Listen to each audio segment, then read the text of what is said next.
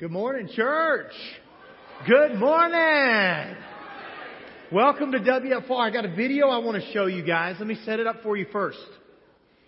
In 1996, the United States of America assembled what was arguably the best all-around women's gymnastics team in the history of the Olympics. They were so good. They were called the Magnificent Seven. Now, at this time in history, women's Olympics was generally dominated by Eastern European countries. And in 1996, the United States women's team was in a battle against Russia. And going into the final events, the final day of the Olympics, the United States was in the lead by 0.8 points. And they needed a young lady named Carrie Strug to do something incredible on the vault. If she does well, the United States could clinch the gold. If she doesn't, Russia had the possibility of doing something exceptional on the vault and reclaiming the gold for themselves. That's the setup. Take a look at this video.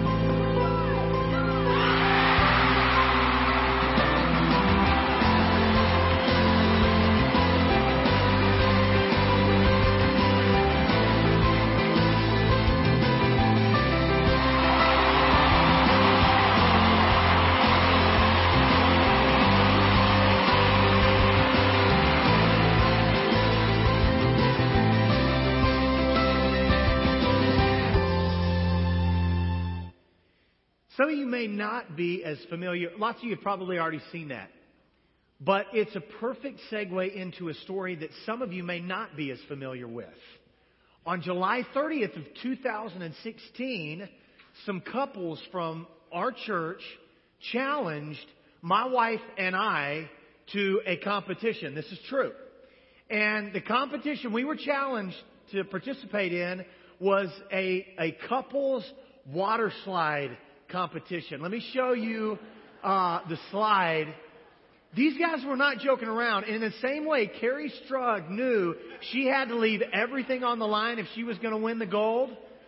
My wife and I knew we had to leave everything on the slide if we were going to win the gold. This is the guy. This is a picture of the guy who set this up at Dan and Lauren White's home. He is 6'5". So you can see, based on his height compared to the height of the slide, that the slide is about 20 feet tall. We spiced it up a little bit by putting baby shampoo also on the slide. So let me give you a description of the event. There's a stairway up the left side of the slide, and then the other two lanes are two sliding lanes. I watched a few couples, and I said, Kirsten, I've got it. We're going to slide down in the same lane, and then I'm going to grab you, and I'm going to toss you into the other lane as we're sliding down the slide, and everybody's going to freak out. It's going to be the coolest slide ever. And she, at that point, got extremely anxious. And after using some of my sales techniques on her, I said some of the most famous last words you'll ever hear. I said, "Babe, just trust me." Let me show you a picture of the outcome of that experience. That's my wife's leg. That's like a level 3 lateral sprain, packed in ice later that night. We slid down the same lane. I did toss her, but instead of tossing her to the left in the other lane, I tossed her straight behind me. And I'm moving down the slide at approximately the speed of light. So when I toss her up, she kind of does a midair stall, and I go and I hit the end of this thing, and then she keeps sliding down. And let me tell y'all something. Hitting me at the end of the slide was like hitting a brick wall.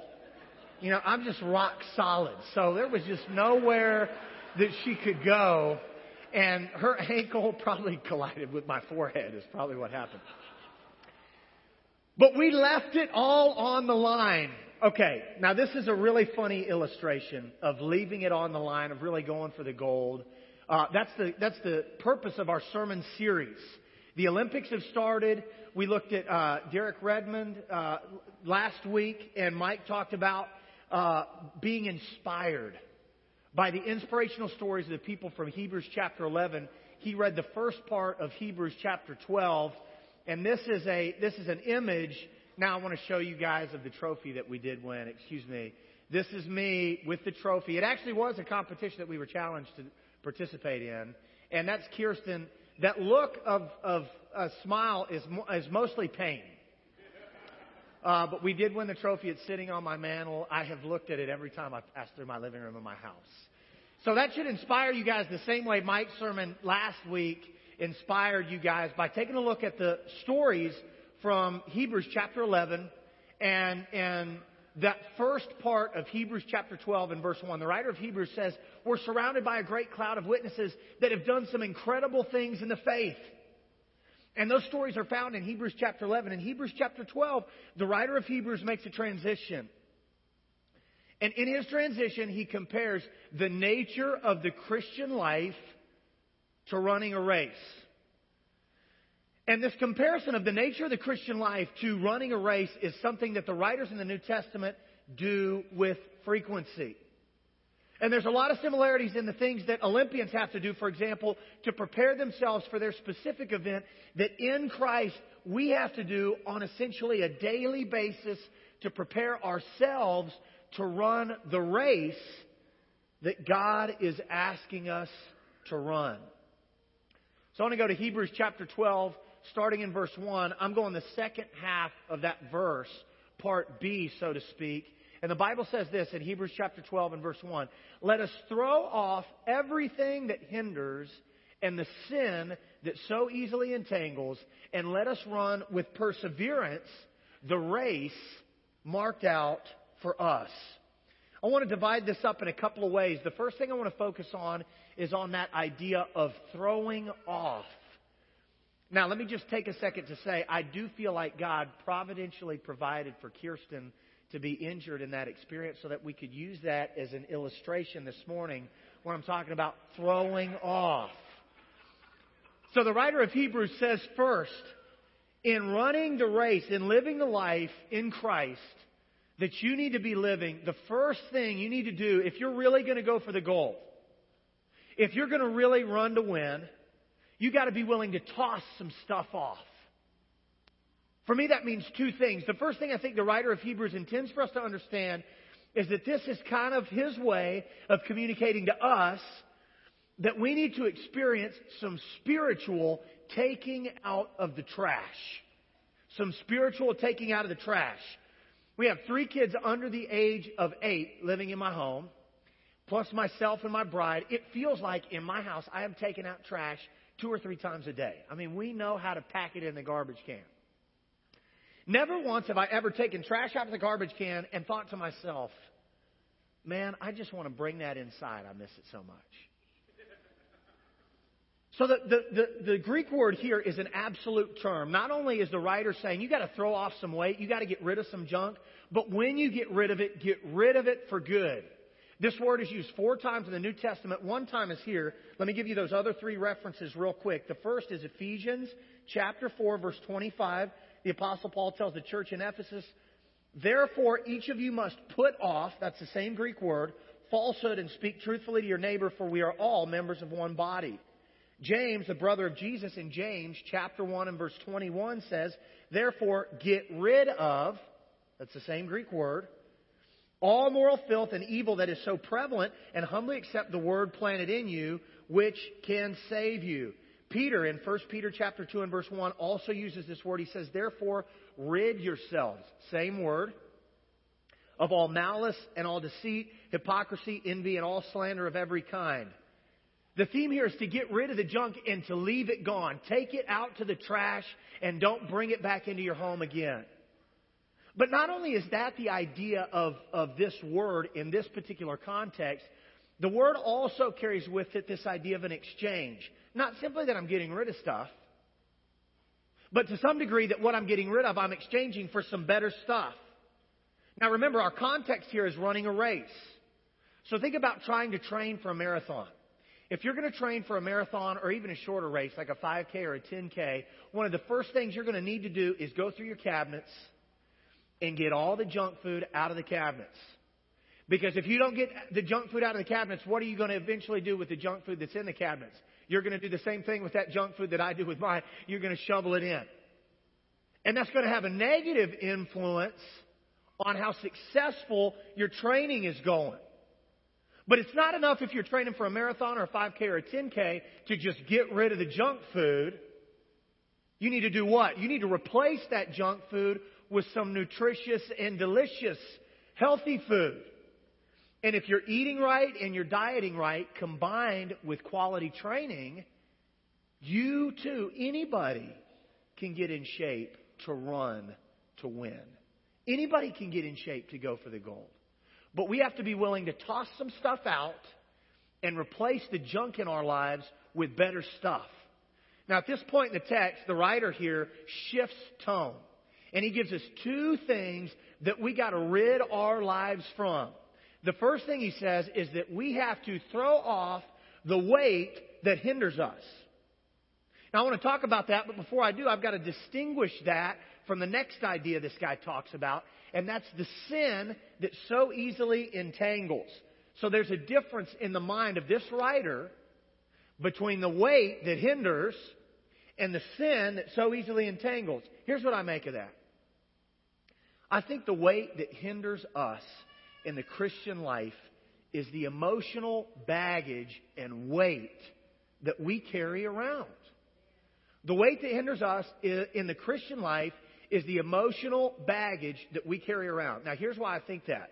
If you were to do a word study on the word used for weight or the things that hinder, what you would find is that that's the same word used to describe a benign tumor. This isn't something that's going to kill you, but it's sure going to weigh you down to the point that if you're really trying to run to win, if you're really trying to go for the gold, there are going to be times and seasons in that race where it feels like that extra baggage is going to kill you.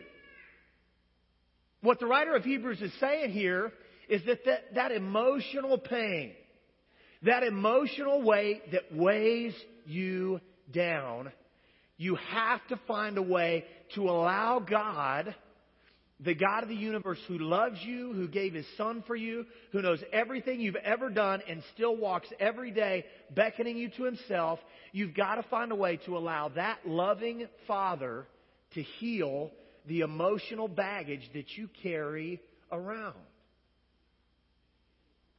And if I'm going to be honest and look at my life, I think the source of most of the emotional baggage that I carry around is from things in my past. It's from things in my past that I've done that have hurt somebody else, or it's things in my past that somebody else has done that have hurt me. And I'm like a walking machine of mistakes. Remember I said we got kids under age 8 in my home. We got 3 of them. And almost every day I feel like I do something as far as parenting is concerned that I shouldn't do. And man, it costs so much energy to parent kids the way I believe Christ would try to parent them. And I'm trying to hold myself to a high standard, and so often I don't measure up. And then I think about that stuff in my past, and it weighs me down. And the emotional baggage that I carry makes it difficult to run to win, to run to get the gold. The writer of Hebrews is saying, man, that's just junk. Get rid of it. Throw it away. Don't ever bring it back into your life. Allow God to resolve all the junk in your past that causes you pain, either because you've done something wrong or because someone has done something wrong that has hurt you. And then he moves into that next category. Now, this is where it gets real. Because that emotional pain from our past mistakes, if it's left unchecked, can influence us into sinful activity. If we leave that emotional pain where it's at, that emotional pain can influence us into sinful activity. And what we know in our lives is that the sinful activity in our lives gets progressively worse. The sinful activity in all of our lives, in yours and in mine, gets progressively worse. I allow myself to sin that one time, and then it's easier to sin again and again and again and again. The Apostle Paul is training a young man named Timothy for the ministry. And he says, "Hey, Timothy, no one serving as a soldier gets entangled in civilian affairs, but he tries to please his commanding officer." That's in 2 Timothy chapter 2 and verse 4. When we sin, the sin has an entangling effect in our lives. It wraps us up rather than us wrapping it up. And those of us who have entertained sin for a season understand that when we give ourselves permission to stray, then that next step in the wrong direction is easier to take, and the next step after that is easier as well. The writer of Hebrews would say, don't just get rid of the emotional baggage and the emotional pain because of the past stuff that's hurt you or that you've done that have hurt others, but also get rid of the sin. In Jesus Christ, we need to get rid of the sin in our life. I think there are two things that most Christians struggle with when it comes to consistently struggling with sin. The first thing I think we struggle with are those things we know we shouldn't do that we continue to do anyway. It's easy in church to show up on Sunday morning and put on a smile and worship God and pray and be excited. It is much more difficult the other 164 hours of the week to live the way we lived on Sunday morning. We need to learn how to allow our lives outside of church to match up with our lives inside of church. And that means making sure in our lives to not do the things we know we shouldn't be doing anyway. And it's really easy to give myself permission to keep doing things I shouldn't do when I'm not doing the things I know I should be doing. It's really easy to give myself permission to do the things I know I shouldn't do when I'm not doing the things I know I should be doing. We're all spoiled in Western culture. If I were to ask any of you, give me a list of 3 or 4 things that a Christian needs to be doing, should be doing every day in their Christian life, you guys are going to know what to say. They should engage in some form of corporate worship or fellowship. They should be reading the Bible. They should be having quiet time. They should be praying. And now if we were to ask the next natural question that would follow that, it would be, how often are we taking the initiative to do those things we know we should be doing? And for so many of us, we're locked into that Western lifestyle. We're busy. We got 3 kids under the age of 8. We got trash to take out. We got ankles to sprain. We got competitions to win and trophies to gain. And that speed of life, as fast as it moves, makes it very, very difficult for us to do the things we know we should do. And when we're not doing the things we know we should do, we're not building the level of strength, spiritual strength and stamina required, such that in the moment of temptation, when the battle's really raging and the enemy's really at our doorstep and we're really, really tempted in a moment, it's so difficult to do what we need to do because so often in the moments we should be doing something, we're not doing anything. We need to throw off that emotional junk from our past mistakes or others' mistakes that have caused us pain. And we need to get rid of the sin in our life by first doing the things we know we should do. And that developing our maturity and stamina for the race we're winning such that we cannot do the things we know we shouldn't do. Let me hear you this morning, WFR. Can I get an amen on that? Now the writer of Hebrews transitions into really what the subject of his verses are to open the 12th chapter of Hebrews. He says, run with perseverance. You see, in this imagery, you're not even ready to run the race until you've thrown aside the weight that hinders and you've gotten rid of the sin in your life. You're not even set to step on the starting line. So many of us anticipate all this awesome stuff to happen in our lives in Christ, but we haven't gotten rid of the emotional baggage and we haven't gotten rid of the sin in our lives. But once those two things are taken care of, now we can run the race. And the writer says, run the race with perseverance. I've had the opportunity to train for a couple of long races. I want to share with you three things I think you can do if you really want to run to win, go for the gold, and run with perseverance. The first thing you got to do is pound the pavement. Say that with me. Pound the pavement. You got to pound the pavement. You got to get out there and put in the time and do the work if you're going to win the gold. In 1972, NASA scientists developed a satellite called the Pioneer 10. The goal of the satellite was to fly to Jupiter and be the first satellite to take pictures of Jupiter. Now, these NASA guys, they're like these brilliant guys. And so they designed Pioneer 10 in 1972 with the technology that they think will allow it to go much farther than Jupiter. But the goal, at least, was to design it such that it could photograph Jupiter. So they intentionally designed it to go much longer, but they wanted to make sure they got Jupiter photographed. So in 1972, they launched the satellite. A year later, it's in Jupiter's orbit, and it photographs back some pictures of Jupiter. But because these guys were so intentional with how they built Pioneer 10, that thing kept on going. And it went past Saturn, and then it went past Uranus and Neptune, and then Pluto, which was a planet at the time and now no longer is. We're going to be talking about discrimination in our Sunday school classes through the month of August. So you guys attend those and we'll talk about Pluto and commiserate together, right? Look, y'all, it went past Pluto outside of our system. The last transmission this thing sent was in 2003, billions and billions of miles from Earth. Here's what's cool. That whole system was powered on 150 watts of energy, which is about enough to run one of these fluorescent bulbs. And the radio that transmitted signal back to Earth ran on 8 watts, which is much less electricity than's even required to run a nightlight in your bedroom. Here's the point. You guys have been designed with more intentionality than those NASA scientists designed the Pioneer 10. When God created you, He created you to run the race and to run the race to get the gold. So I promise you, if you will get out there and pound the pavement, if you'll put some sweat equity in, what you'll find is what the NASA scientists who designed Pioneer 10 found, that if things are designed with intentionality, they can go farther than the people who know them anticipate them being able to go. But if you pound the pavement long enough, you're going to experience some pain.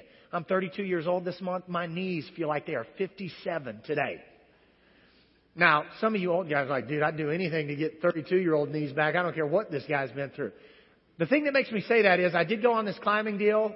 I got so much sermon mileage out of this trip. One illustration I want to use this morning. When we summited the peak that we intended to climb, we got up at 2 a.m. We were on the summit at 7:45. We didn't get back down the mountain until almost 5 p.m. That day was a 15-mile day in high altitude with a total elevation gain and loss of about 12,000 feet. Yes, I am a stud. I know that's what you guys are thinking anyway. Let's just get that out in the open right now, okay? But I promise you, after about hour 10, my feet hurt so bad I could not see the scenery around me. Now, this is what's too bad about that. I was arguably in the most beautiful place in the world. Mount Whitney is nestled in this valley with beautiful trees and waterfalls everywhere and peaks that have been carved by glaciers over hundreds of years. And none of that mattered. I couldn't have told you what the ground looked like any farther than about 3 feet in front of my nose because I was in so much pain. But just because I was in such a significant amount of pain didn't mean the scenery wasn't there. Here's what a lot of us do in our Christian lives. We set out to really pound the pavement and go for the gold, but the pain And our situation makes it hard for us to see God at work in that situation. The pain from our situation and running the Christian race makes it hard for us to see God at work in the situation that we are in. But just because we can't see through the pain doesn't mean God is not working. Simply because your pain is so great you can't see God doesn't mean God can't see you. Can I get a witness this morning, WFR? God sees you in your pain. He is with you in your pain. And He is helping you through your pain. But you've got to be willing to experience some of it. Last thing I want to mention on it, really how to run with perseverance, is you've got to pinpoint the prize. You've got to have your eyes set on the prize. Same Olympic Games, 1996 in Atlanta. The women's softball team was crushing it. They're playing Australia. Danielle Tyler, third baseman, steps up to the plate, fifth inning, scores 0-0. A pitch comes in and she tees off. Boom! Over the center field wall. You need to look this up online. Super cool story. The United States is in the lead. She rounds first base. She rounds second base. She rounds third base. She comes home. Yeah! Awesome. Her teammates are just out there ripping and roaring. She had a home run in the stinking Olympic Games. She's a stud. And in the celebration, she took her eyes off of home plate. And she wanders off the field with the team back into the dugout. The second they set foot in the dugout, the Australian player's like, yo, she didn't touch home plate. And the umpire, in this dramatic fashion, like, calls her out. The game goes into extra innings. The United States gets beat by Australia. Their only loss in 96. Unfortunately, they were able to go on and win. But because of that lack of focus on the prize, it cost them the game. Let me say two things about that. The first is God's grace is enough to overcome any mistake you make. Did you hear me? WFR said God's grace is enough to cover up and make up for any mistake you make. There's nothing that God's grace can't overcome. And if you're not focused on the prize, if you don't have pinpoint accuracy and surgical precision on the end goal, you're going to miss some stuff in this life that God's hoping you don't miss. So what in the world is the end goal? Trent, awesome. I'm going to pound the pavement. I'm going to push through the pain, and I'm going to pinpoint the prize. What in the world is at the finish line? What do I need to be focused on? Here's what's really cool. The last phrase of Hebrews 12:1, I think, is one of the most important in all of Scripture. And all the writer says is, run with perseverance the race that's marked. You guys, God has made the way clear. It's not like in the Christian life, we're just running with blinders on, hoping we don't fall off a cliff or get hit by a car or trip and fall and break our ankles and our knees and everything else and not be able to run again. God has made the way clear. Romans 1:19, the Apostle Paul spends the first chapter of the book of Romans talking about that very thing. He says, God's made Himself plain, obvious to His creation. In the very next chapter, in Romans chapter 2, the Apostle Paul says, even natural man, outside of the Jews who had special revelation. Special revelation would be the law and the prophets. These guys heard directly from God. The Apostle Paul says in Romans chapter 2, verses 14 and 15, even natural man who didn't receive the law and who doesn't have the prophets, their consciences can lead them to do the things that are in the law and applaud them or lead them or really bust their tails when they're not doing the things in the law. Simply because they have a conscience. Simply because they've been made in the image of God. God has made Himself knowable and makes Himself known. And we've got to know God if we're going to go the way to God. We've got to come to terms with the reality that being made in God's image allows us, through the working of the Holy Spirit, to know God.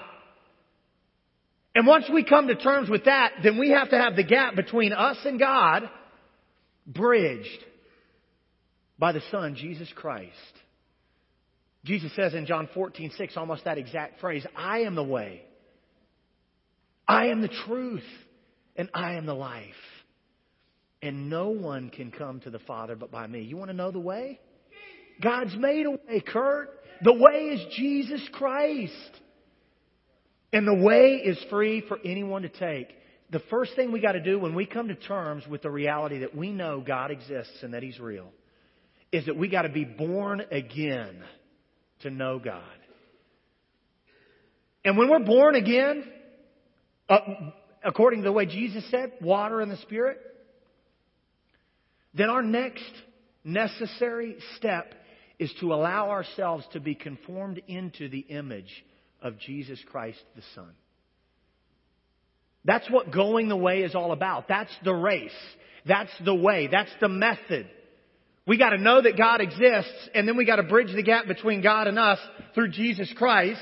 And then we got to be conformed to Jesus more and more every single day. How do we do that? Throw off the weight that hinders, throw off the sin that entangles, and run with perseverance the race set before us. And by the power of God, if we will do that, we will win the prize. We'll get to see God. We'll get to have an inheritance the same as Jesus Christ. And that should fire us up so much that we should want to show everybody else the way. Yes, by the words that we speak, but most importantly, by the race we're running. By running to win, by really going for the goal. I don't know what the need is in your life. I know all of you have weight that you're carrying around. And I know some of you are even struggling with sin that easily entangles. Or maybe you've been running and you feel your stamina getting sapped. And you need a renewal of strength. Maybe you've never been born again. And you really need to get to know the way by going the way. I'm going to close in prayer. And if you have any need, we invite you to respond after I pray. Bow with me. Lord, we love you so much.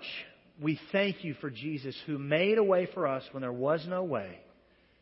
And now we can go that way because of your grace by His blood.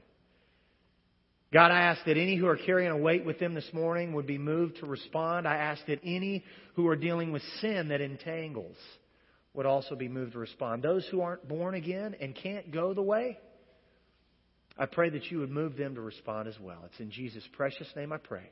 Amen. Stand with me while together we sing.